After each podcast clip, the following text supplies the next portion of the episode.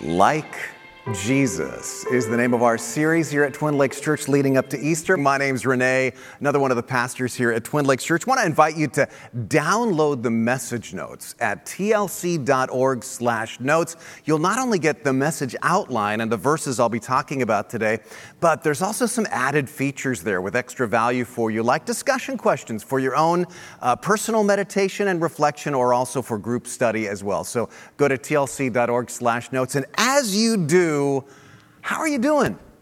It has been an intense year, to say the least. People are telling me, Rene, I feel like I'm losing my mind. I'm forgetting everything and I'm doing dumb stuff. And I just have to tell you, you are not alone.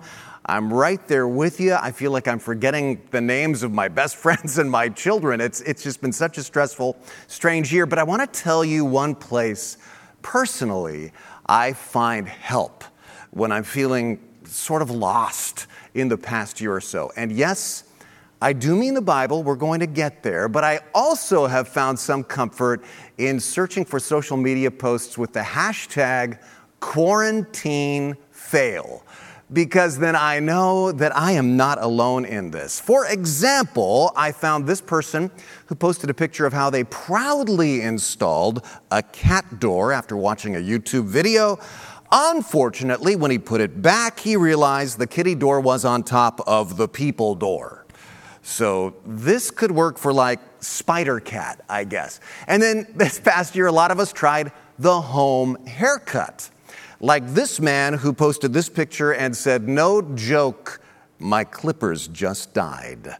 And his cool buzz cut became a ridiculous bozo cut. And then there was the, the mom who searched all day for her sunglasses. You know how that is. Where did I put those things? Until that night when she found them in the refrigerator next to the yogurt.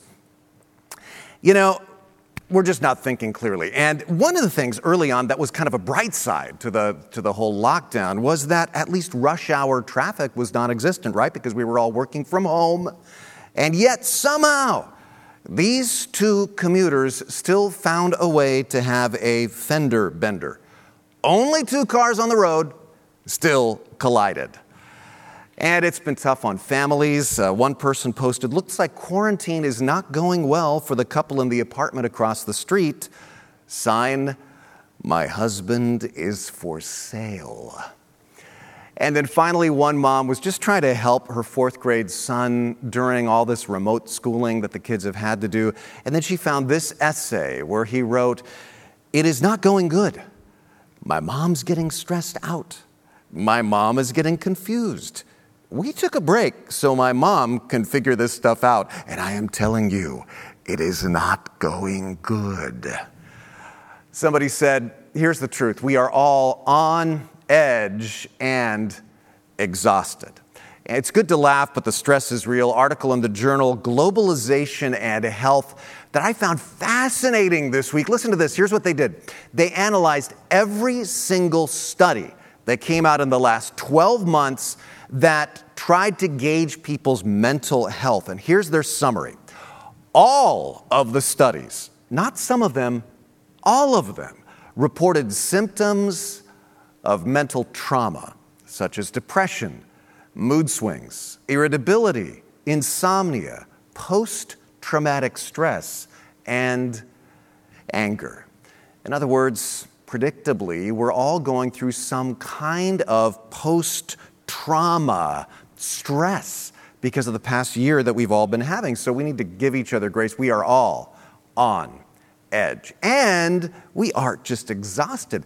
I found this amazing story on NBC News just this past week said 70%, look at the stat, 70% of those who began to work remotely in the pandemic are now also working during weekend hours. Do you remember when we were all saying, Yeah, what am I going to do with all this extra time that I'm going to have? Because I'm not commuting. I think I'll take up 14 or 15 new hobbies. Yeah, that didn't happen for most of us.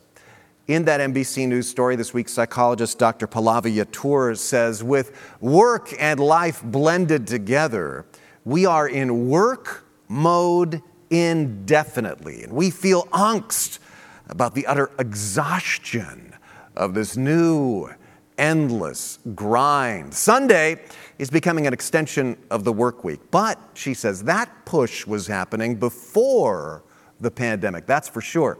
She says, we cannot allow Sunday to be the day we rev the engine before the race because we are already running on fumes. That is not a pastor saying that, that is a psychologist. We are truly all on edge and exhausted. So, what does the Bible have to say about dealing with that kind of a lifestyle right now? Well, of course, as Christians, we know that the answer is to trust Jesus. And, and obviously, that's foundational. That's the first step. We trust Jesus. We trust that He still has the whole world in His hands. But sometimes we forget that the Bible also advises us to do something else. Trust Jesus, yet, but then also do what Jesus did. I mean, think about this. We sometimes forget this part, but Jesus made it clear. He said to the disciples in John 13, I have given you an example to follow, not just beliefs to hold, but an example to follow. And this is all through the Gospels. For example, in the book of 1 John, chapter 2, verse 6, John says, Those who say they live in God, those who say they are believers, should live their lives as Christ did. And that is the whole idea behind this series, like Jesus. There are far too many Christians out there right now, would you agree with this? Who say they are Christians and then don't act anything like Jesus. Now, it's easy to look at the headlines, to look at the news photographs, and, and think, yeah, those people, they say they're Christians, they sure not acting like Jesus. But all we have to do to see somebody like that, frankly, is to look in the mirror, right? In this cultural moment, with everything that's going on in society, COVID and everything else too, all of us as Christians, it, it, it's crucial for us to ask ourselves how can I live more like Jesus, not just for ourselves, but for our, our, families, not just for our families, but for our neighborhoods, and not just for our neighborhoods, but for all of society. How can I live like Christ? And so today, let's talk about something that's very relevant. A year into the COVID crisis, let's talk about handling stress like Jesus. Because when you think about it, no one has ever led a more stressful life than Jesus Christ. Constant requests, constant demands on his time, constant people trying to trap him, things seemingly going wrong all the time. And over it all, the shadow of the impending crucifixion looming. Yet, Jesus, unlike me, I don't know about you, but Jesus never snaps. He never seems to be in a hurry. He, he, he never loses his calm. And so, my question is how did he do that? Because I really need to know. Well, if you trust Jesus, that's good. But then, if you also look at how Jesus lived, if you literally were one of the early disciples following in his footsteps, you would observe Jesus doing something. You would see that he had three habits that gave him strength for his very stressful life. And I believe that if you and I adopted these habits, we also would develop his kind of grace under pressure. So jot these down in those notes you downloaded. First, the habit of seclusion, taking time off to be alone. Get away from anything that beeps, rings, pings, or says, You've got a call from you know, Jesus did this, like in Luke 4 42. It says, At daybreak, Jesus went out to a solitary place. And now, what makes this verse fascinating to me is that it came at the end of a very busy day. In fact, it's really the most uh, busy and stress filled 24 hours that is documented for us in the Gospels. In one 24 hour period, Jesus teaches a huge crowd, calls his 12 disciples, drives out an unclean spirit, heals Peter's mother in law, and then after sunset when he probably just wanted to kick back and relax. It says the townsfolk bring all their sick for healing.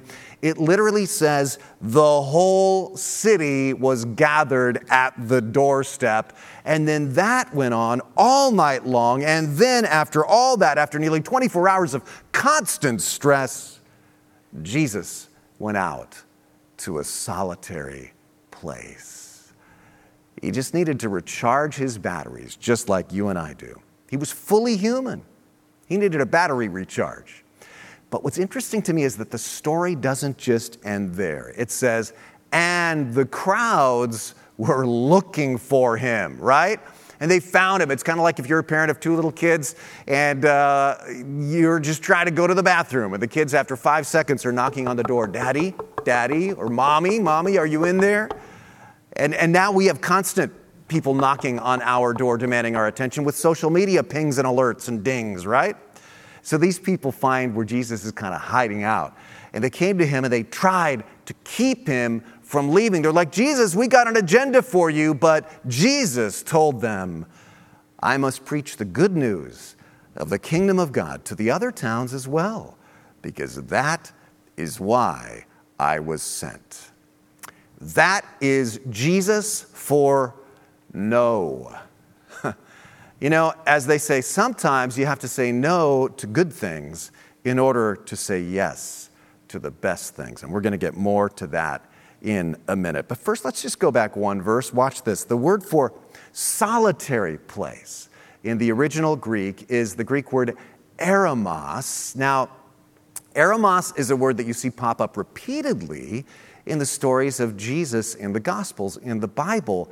But it's, it's hard for us English readers to see because, for some reason, in most English Bibles, the same exact Greek word is translated a lot of different ways. It's translated, for example, desert, lonely place, solitary place, quiet place, wilderness, but it's always the same word, eremos, and Jesus absolutely loves the eremos. In fact, in the Gospel of Luke, no less than nine times, Jesus goes off to the eremos. The basic idea is the eremos is a place usually in nature, that's, that's a place of space and silence. Space and silence away from the crowds. For example, in Luke 5:16 it says, "But Jesus often withdrew." Often. This wasn't something he did once in a while. Often. He withdrew to lonely places and again it's just the Greek word eremos, a place of silence and space and he would pray. And Jesus invited his followers to do the same. In Mark 6:31 it says then because so many people were coming and going that they did not even have a chance to eat. You ever felt like that? Every single parent of young children right now is thinking every single day. Yes, they didn't the disciples didn't even have a chance to eat. So what did Jesus say to them? Try harder? No, he said, "Come with me." By yourselves to a quiet place. And again, the word there is the same Greek word, eremos. Let's go to the eremos and find some rest. What I'm trying to get at is this when you are taking a break, you are not being weak, you are being like Jesus.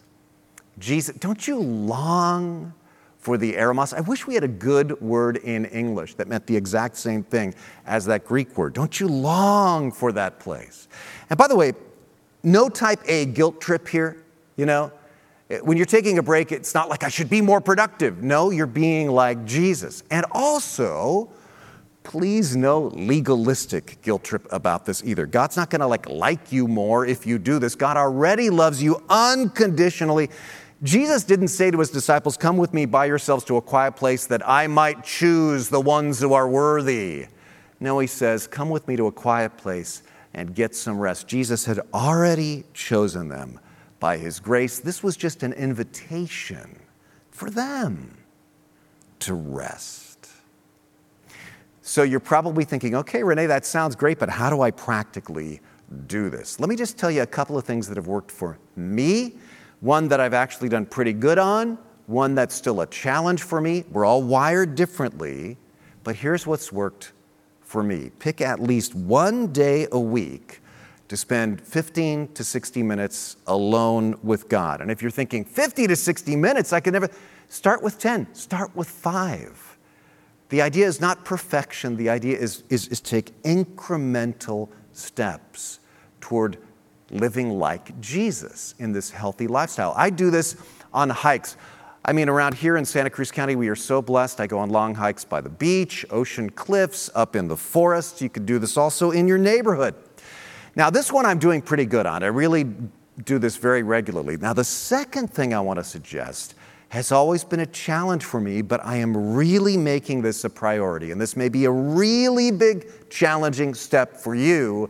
But if you and I want to be like Jesus and handle stress like Jesus, we need to do what Jesus did, which is to take a weekly Sabbath.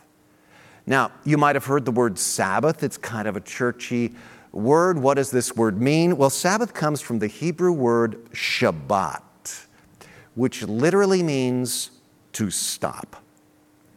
The Sabbath is meant to be one day a week where we just stop, stop working, stop worrying, just put life on pause. By the way, the word can also be translated to delight. I love that. A day to stop, and to delight. And in the Bible, check this out. This concept goes way back to creation. In Genesis chapter 2, it says, God blessed the seventh day and he sanctified it because on that day he rested. God rested. Like John Mark Comer says, and by the way, his book, The Ruthless Elimination of Hurry, that's the ruthless elimination of hurry. Isn't that a great title? Very memorable. You can see all the post it notes and so on that I've got in my copy of John Mark Comer's book. I strongly recommend it if you really want to do a deep dive into this topic. But he says in the book the idea is that God built a rhythm into the DNA of creation, a tempo.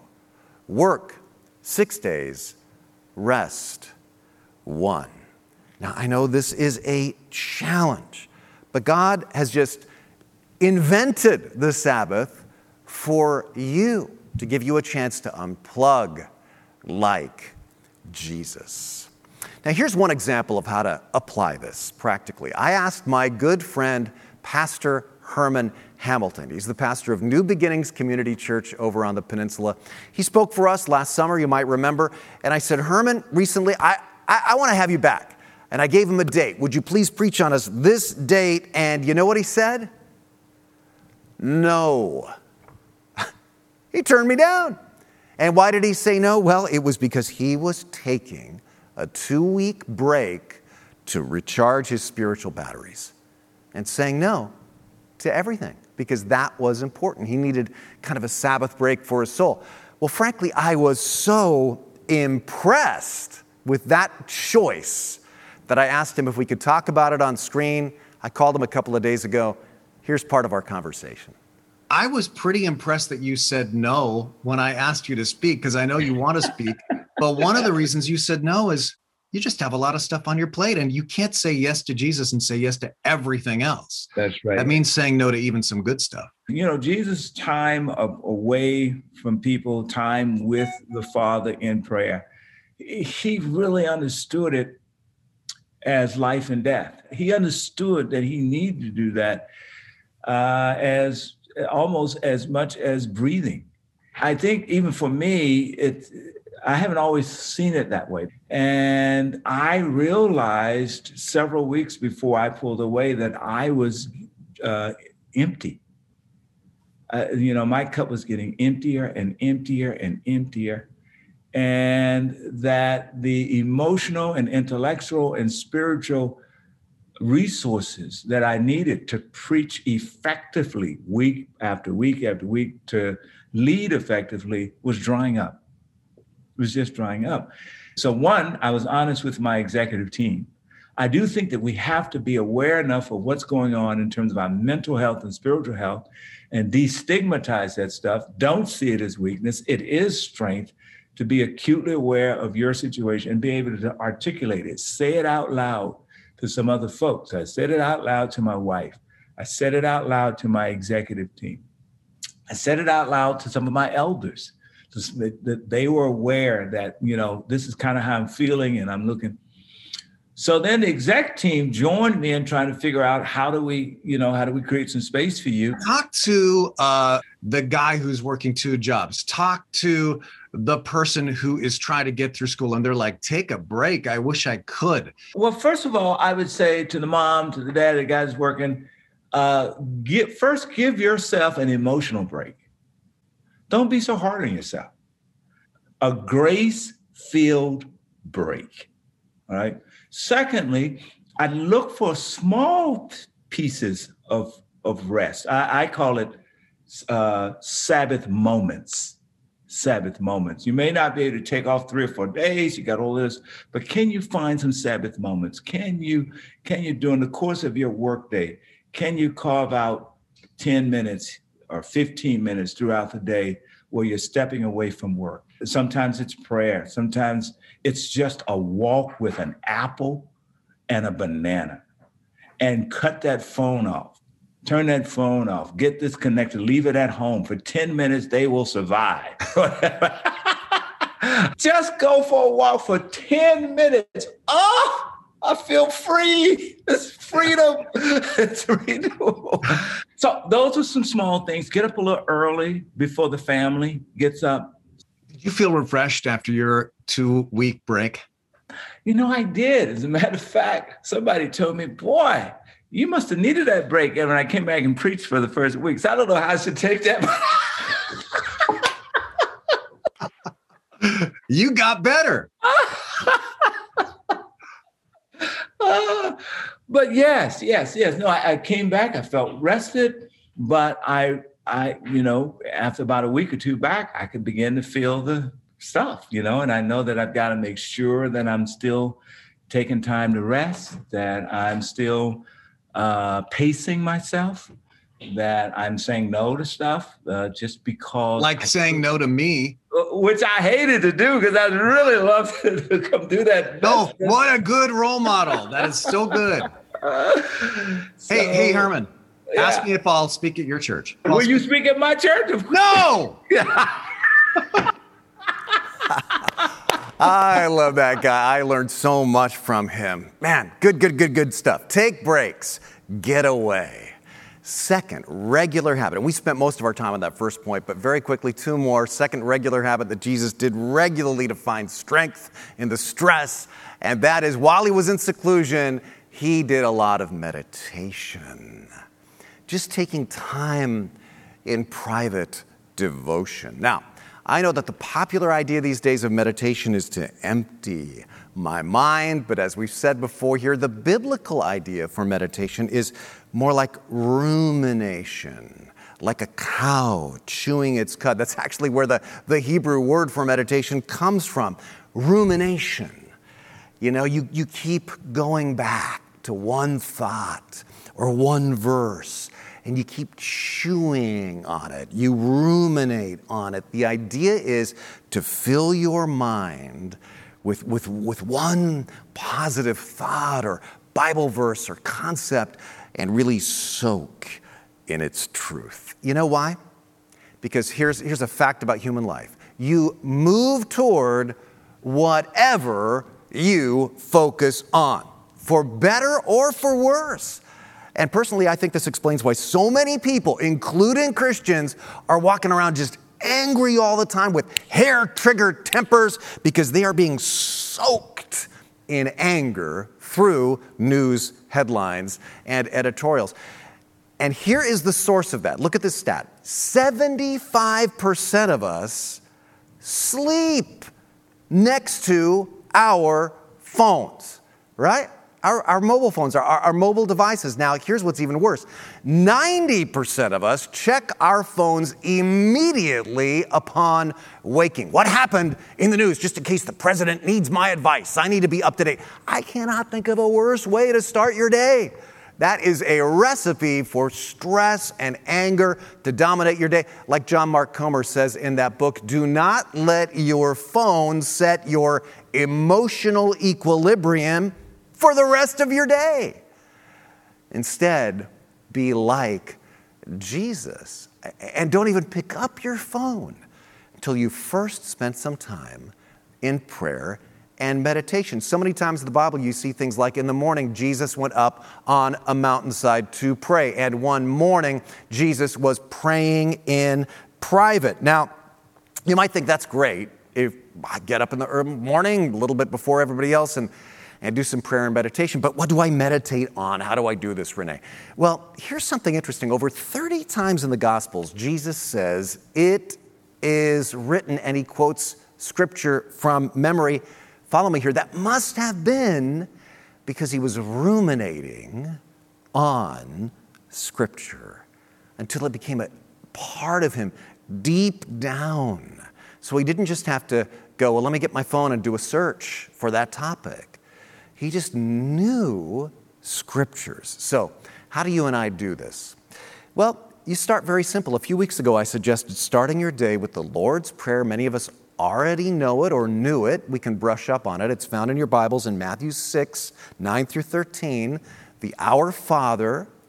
And since I suggested this, I have gotten so many messages and emails from you saying, Rene, I've been trying this, quoting the Lord's Prayer from memory every single day, the moment I wake up, and it really works. And one of those messages from, was from a man named J.R. Loofborough, who attends here at TLC. So I called J.R. up a couple of days ago. And I said, Hey, J.R., talk to me about your regular morning devotional quiet time routine. Because JR's not a pastor, he's just a normal guy. And here is part of our conversation. Obviously, everybody's day and mornings unfold differently. And I wish I could just immediately open my eyes and and start that process. But you know, Rene, we have three dogs, and uh, the minute somehow they know when my eyes have opened, and my job in the morning is to get those dogs out and to get them fed, etc. But right after that, I have the house to myself. I have the quiet and the peace, and then from there. I go into uh, the Word of God. Right now, I'm in the book of Luke, and I'll read a couple chapters there and then I actually just close my eyes and I've just read God's word and I I just quietly inhale through my nose and I repeat the word as I'm inhaling truth. And then as I exhale, I think of the word love. Truth, love. of course, I'm not doing it out loud, but I've just read God's word, and it's just been amazing to me how, as I do that process, much of what I've just read, little bits of it pop up. Then I, from that moment, I step into the Lord's Prayer. And then my my prayers begin. And uh, I've found that they are much uh, relationally, they just seem to be more alive. And so often my prayers can just be, forgive me, routine um, God's used the Lord's Prayer to draw me closer to Jesus. So thank you. Yeah, who would have thought a prayer that our Lord Jesus came up with would help? Amazing. well, my point there is that that is how JR has his daily meditation time. It really is possible. Even if you've got dogs like he's got, or, or kids, or, or you've got a, a million items on your to do list, it's possible at some time during your day to take a break for meditation and be like Jesus. So, we've talked about Christ's habits of seclusion, getting away, meditation, just praying, focusing on Scripture. But there's one more habit I want to discuss that sometimes you might miss when you look at the life of Jesus Christ, even though it's so obvious in retrospect. It's, it's the idea of connection, cultivating community. We do need time away to meditate, but we also need time with the group. This is vital. In fact, if you look at the life of Jesus Christ, you see this rhythm. He kind of goes back and forth between being alone and being in groups very, very intentionally. He does this deep dive into alone time where he's really cut off. And then he plunges back into the group and he tells everybody, I want you to stay with me. Very interesting because I think if you looked at our lives, they'd look something like this, you know? We're, we're almost afraid of doing the real deep dive into seclusion and meditation and of doing the real deep dive into accountability, teamwork, group, community. It's fascinating. But look at the ministry again of Jesus Christ, where Jesus Christ in Scripture, it says he appointed 12 that they might be with him and that he might send them out to preach. You know, I used to think that Jesus only called the disciples as sort of employees, right? Kind of like worker bees. But it says he did it that they might be with him. Really, Jesus was calling them to be his friends. He was being very deliberate. just like meditation and seclusion does not happen unless you're deliberate, true community does not just happen unless we are deliberate about forming it, and Jesus was very deliberate.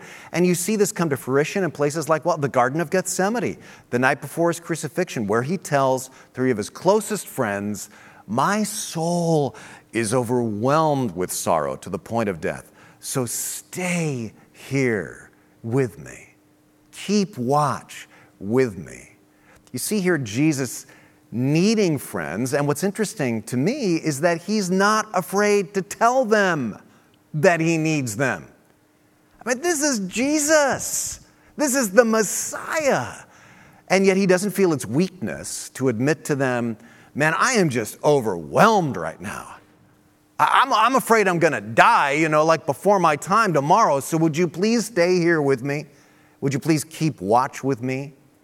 We need community. And listen, I'm saying this at the end of a year of on and off lockdowns. I know it has been difficult. I was reading the Harvard Gazette just this past week. Look at this brand new, fresh stat. 36% of Americans say they are always or almost always lonely. That is the highest percentage ever. And if you think that's striking, look at this 61% of young adults, 61% say they are always or almost always lonely.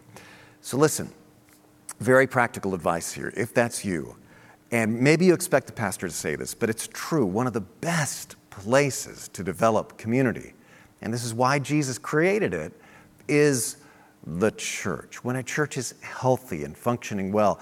And, and it is still possible to find community here even during COVID. And of course, things are starting to loosen up now, as Adrian said. But here's some suggestions for you. You can go to tlc.org slash adult midweek and connect to uh, one of our midweek classes or small group Bible studies, even if they're over Zoom. They really are a great way to start developing that connection with some people that you're going to soon be able to see face to face as this unwinds. And then also a great way to make connection is to volunteer. Go to tlc.org slash Easter volunteer, as Adrian mentioned during the announcements. First of all, we need help, but secondly, what a great way to start connecting with people. And then tlc.org slash college YA. If you are in college or if you are a young adult, I want to encourage you please, if you're one of that 61% who feels lonely, come and connect with The Hub, which is our college and young adult groups. They meet live in person right here on campus, outdoors, COVID compliant, every Thursday night at 8 p.m. You don't need to RSVP. I just want to encourage you to come and check it out and get connected. Now, as we wrap up, let me just tell you the problem with this sermon and with all sermons like this we say, yes, okay, that sounds so good, but nothing changes. Why? Because research shows that successful goals must be specific, attainable, and measurable. Now, a mnemonic device that I use to help me remember this is SPAM. These are SPAM goals because specific, attainable, measurable. Well, anyway, a good SPAM goal is like the moment I wake up every day. I pray through the Lord's Prayer from memory, then for specific people. Then I pray the fruit of the Spirit in Galatians chapter 5. That is specific, that is attainable, it's not hard, and that is very measurable. And you can do this with every one of these. Like seclusion, once a week, I'm going to take a half an hour walk alone just to think and be with God. That is specific, it's attainable, it's measurable. Please take even just one small step in these three directions for your own health and to be like Jesus. Now, the second problem with sermons like this, thinking this is the equation for what it means to be a good Christian. That is a common misconception. In fact, I used to think if you add all these things up, quiet times plus meditation, plus, you know, go to church and connect with people, that equals good Christian. But you know, Jesus never said that at the gates of heaven he will say, I was a Bible verse and you memorized me. Or I was a church and you attended me. What will he say? I was hungry and you fed me. I was poor and you clothed me. I was lost and you sought me. These habits are not our mission, they're fuel for our mission. So, what's our mission? Good deeds, good news. Our good deeds earn an avenue, a hearing for the good news, and these habits fuel that. Let me wrap up with an example. Then we're going to do something very, very special. So stick around. Barbara Taylor, that's Barbara right there, with her husband Steve and one of their grandkids, they lead our Dress a Girl sewing group here. Barbara and her group make dresses for girls in orphanages all around the world. Well, the pandemic stopped most of that. For the last year, they could not have their big day long sew fests which is kind of their model for ministry. That's where they all make dresses in large groups together. So Barbara pivoted. And here's what happened many of her volunteers here at TLC are Filipino Americans who still have connections in the Philippines. And they asked a relative of theirs who's a pastor there, Pastor Edgar Murata, that's him on a visit here. And here he is preaching at his church in the Philippines. And Pastor Murata told Barbara, Nobody can get kids' face masks anywhere in my neighborhood. So if you could make me children's face masks as a ministry of our church, well, that would be amazing. So, 4,000 face masks later, the ministry of that church has exploded. People in that town now believe him when he talks about good news because they see the good deeds, partly because Barbara's sewing group here at TLC is serving them and helping meet real needs of real people. But here's the thing where does Barbara get the strength for all of this? Well, Barbara's husband, Steve, is a member of Gideon's you know, Gideon Bibles, the group that distributes Bibles for free all around the world. And the Bible has become their fuel. Barbara and Steve are grounded in it. So they know how Jesus would respond in a pandemic. He wouldn't freak out, he would serve. And so that's exactly what they did. And that's why they're such grace filled people. Do you see what I'm saying? If you try to just keep doing good deeds without daily habits like this, you can get bitter and burned out. I've seen it happen many times. But these habits are like taking a fresh shower in God's grace every day. When you get some away time, when you meditate on His promises, when you connect with other loving Christians, you're reminded God loves you. You're reminded, I'm saved by grace, not works. You're reminded, I'm empowered by the God of grace. So let's commit to these three Jesus habits and thereby live more like Jesus. And in fact, I want to end our time together with something different. Let's not just talk about this, let's actually do it right now in our local Eremos, the Santa Cruz Mountains. Let's take a walk through the forest for a minute. And I want to invite you to put down that coffee or the breakfast and just relax for one minute and focus on our Creator. And then Elizabeth will lead us in a final song that she wrote about having a posture of listening in your own meditation.